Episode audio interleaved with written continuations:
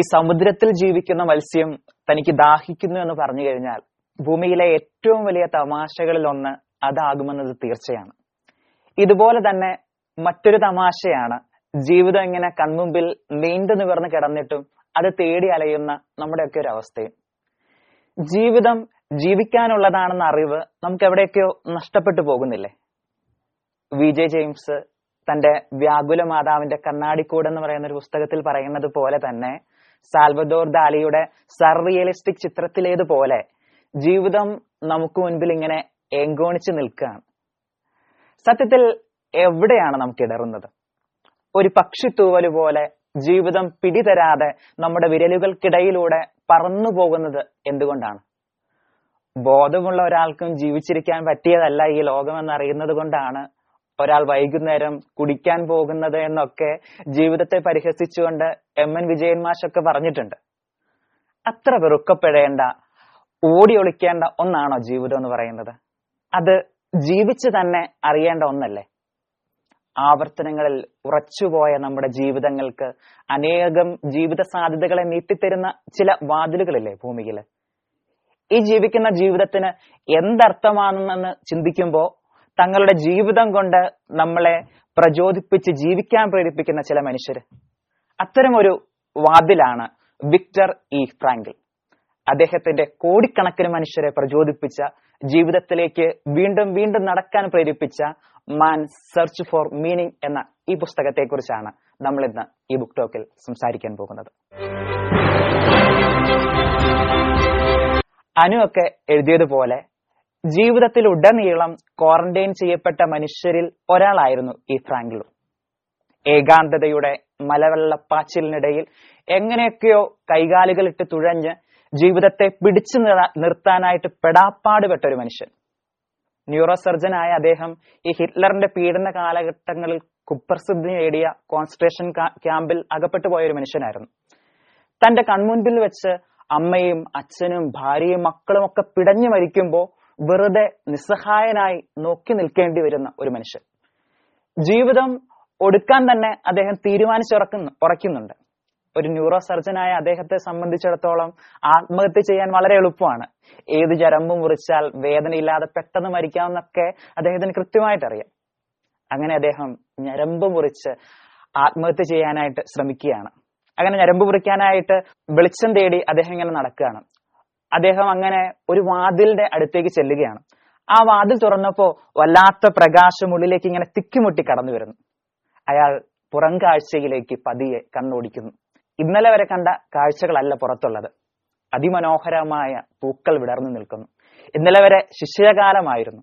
പ്രഭാതത്തിൽ വാതിൽ തുറന്നു കഴിഞ്ഞാൽ മൂടൽമഞ്ഞല്ലാതെ വേറൊന്നും കാണാൻ പറ്റത്തില്ലായിരുന്നു.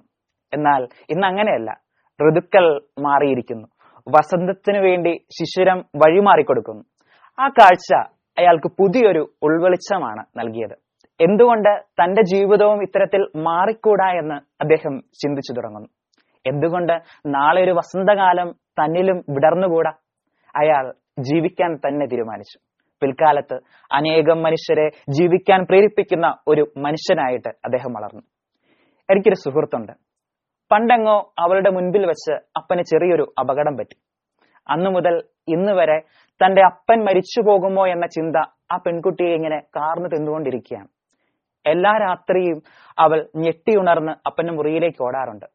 അപ്പൻ ജീവനോടെ തന്നെ ഉണ്ടോ എന്ന് ഉറപ്പിക്കാനാണ് ആ ഓട്ടം.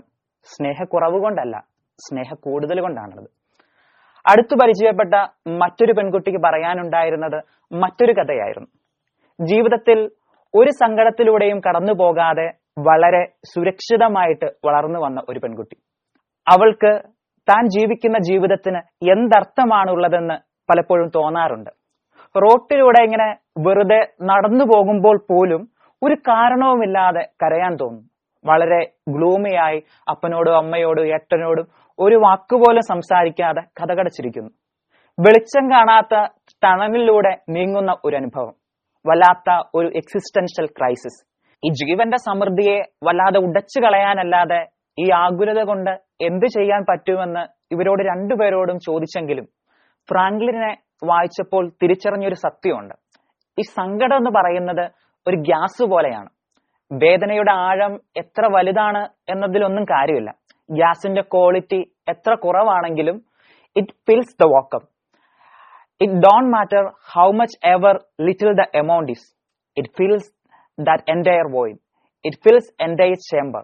സങ്കടം ഇതുപോലെ തന്നെയാണ് എത്ര ചെറുതാണെങ്കിലും ഉള്ളിൽ പ്രവേശിച്ചാൽ ഉടലാകെ നിറയും പിന്നെ ഒന്നും ചെയ്യാനാകാതെ നിസ്സഹായനായിട്ട് നമ്മളിങ്ങനെ നിന്നുപോകും ഇതിൽ നിന്ന് രക്ഷപ്പെടാൻ ഫ്രാങ്കിൽ മുൻപോട്ട് വെക്കുന്നത് ഫ്രെഡറിക് നീഷയുടെ തത്വമാണ് he who has a why to live for can bear almost any how ജീവിതത്തിൽ എപ്പോഴും ഒരു വൈ കൂടെ കൊണ്ട് നടക്കുക. എന്തുകൊണ്ട് എന്ന ഒരു ചോദ്യം നമ്മളോടൊപ്പം എപ്പോഴും ഉണ്ടായിരിക്കണം. എന്തുകൊണ്ട് ഈ വേദന ഞാൻ ചുമക്കേണ്ടി വരുന്നു? എന്തുകൊണ്ട് ഞാൻ ഈ സങ്കടത്തിലൂടെ കടന്നു പോകുന്നു? ഇങ്ങനെ സ്വയം ചോദിക്കേണ്ട ചില ചോദ്യങ്ങളുണ്ട്. ഈ ചോദ്യം ജീവിതത്തെ കൂടുതൽ അർത്ഥപൂർണമാക്കും. ഐൻസ്റ്റീൻ ഒക്കെ പറയുന്നത് പോലെ ജീവിതത്തിൽ സവിശേഷമായൊരു നിയോഗമില്ലെന്ന് കരുതുന്ന ഒരാളെ പോലെ അപകടകാരിയായ മറ്റൊരാളില്ല.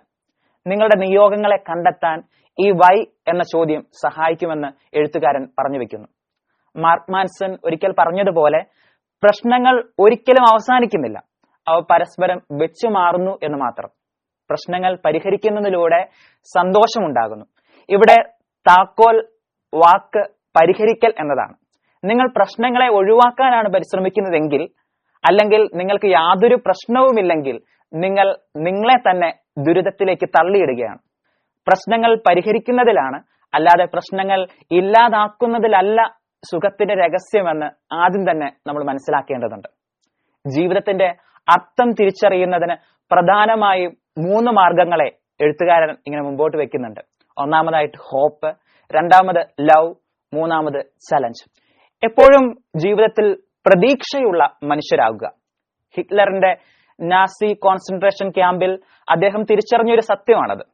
ഗ്യാസ് ചേമ്പറിൽ കിടന്ന് ശ്വാസം മുട്ടി മരിച്ചവരെ മരിച്ചവരെക്കാൾ എണ്ണത്തിൽ കൂടുതലായിരുന്നു ജീവിതത്തിൽ പ്രതീക്ഷ നഷ്ടപ്പെട്ട് ആകുലപ്പെട്ട് ആകുലപ്പെട്ട് ഉമ്മത്തി പോലെ എരിഞ്ഞു മരിച്ചു വീണ മനുഷ്യരുടെ എണ്ണം.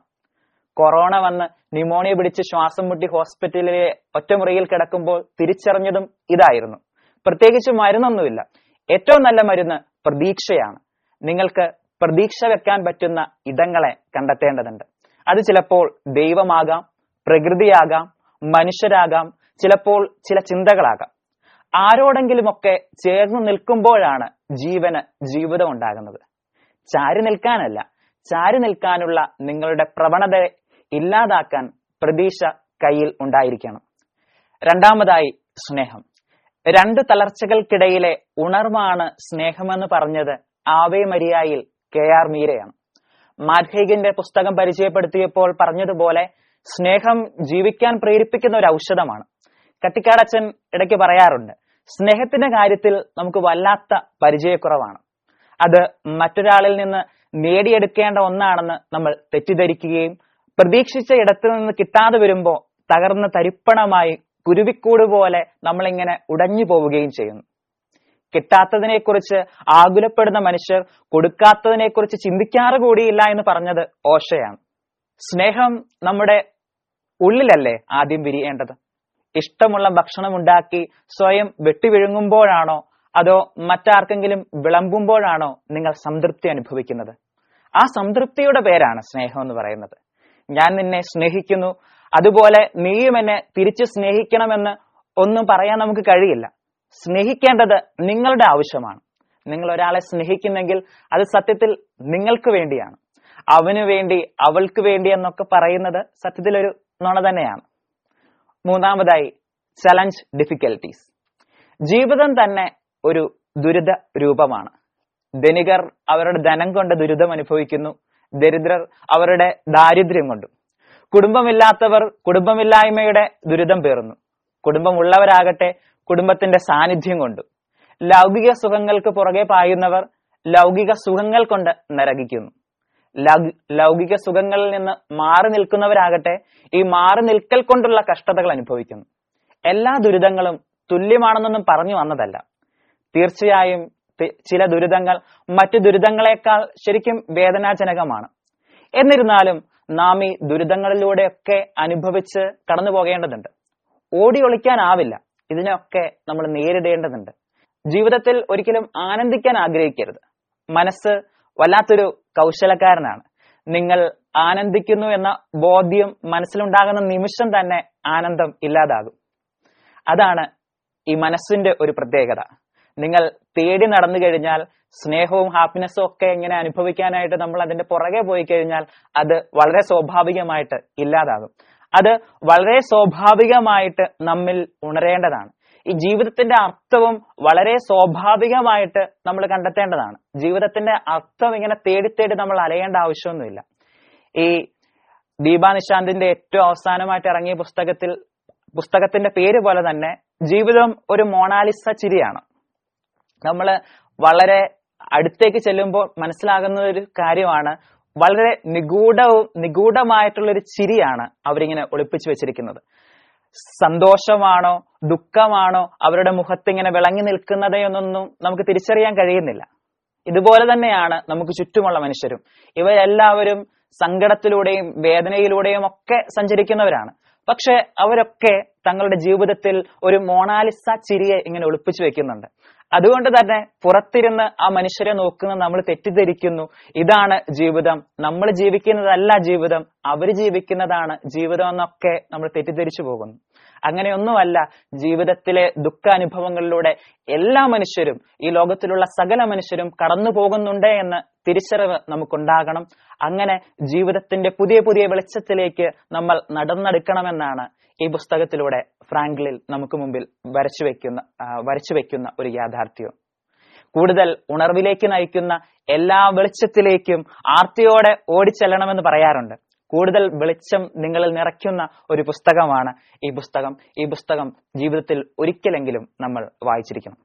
ബുക്ക് ടോക്കിന്റെ മറ്റൊരു അധ്യായത്തിൽ കണ്ടുമുട്ടാമെന്ന പ്രതീക്ഷയോടെ വിടവാങ്ങുന്നു. നന്ദി.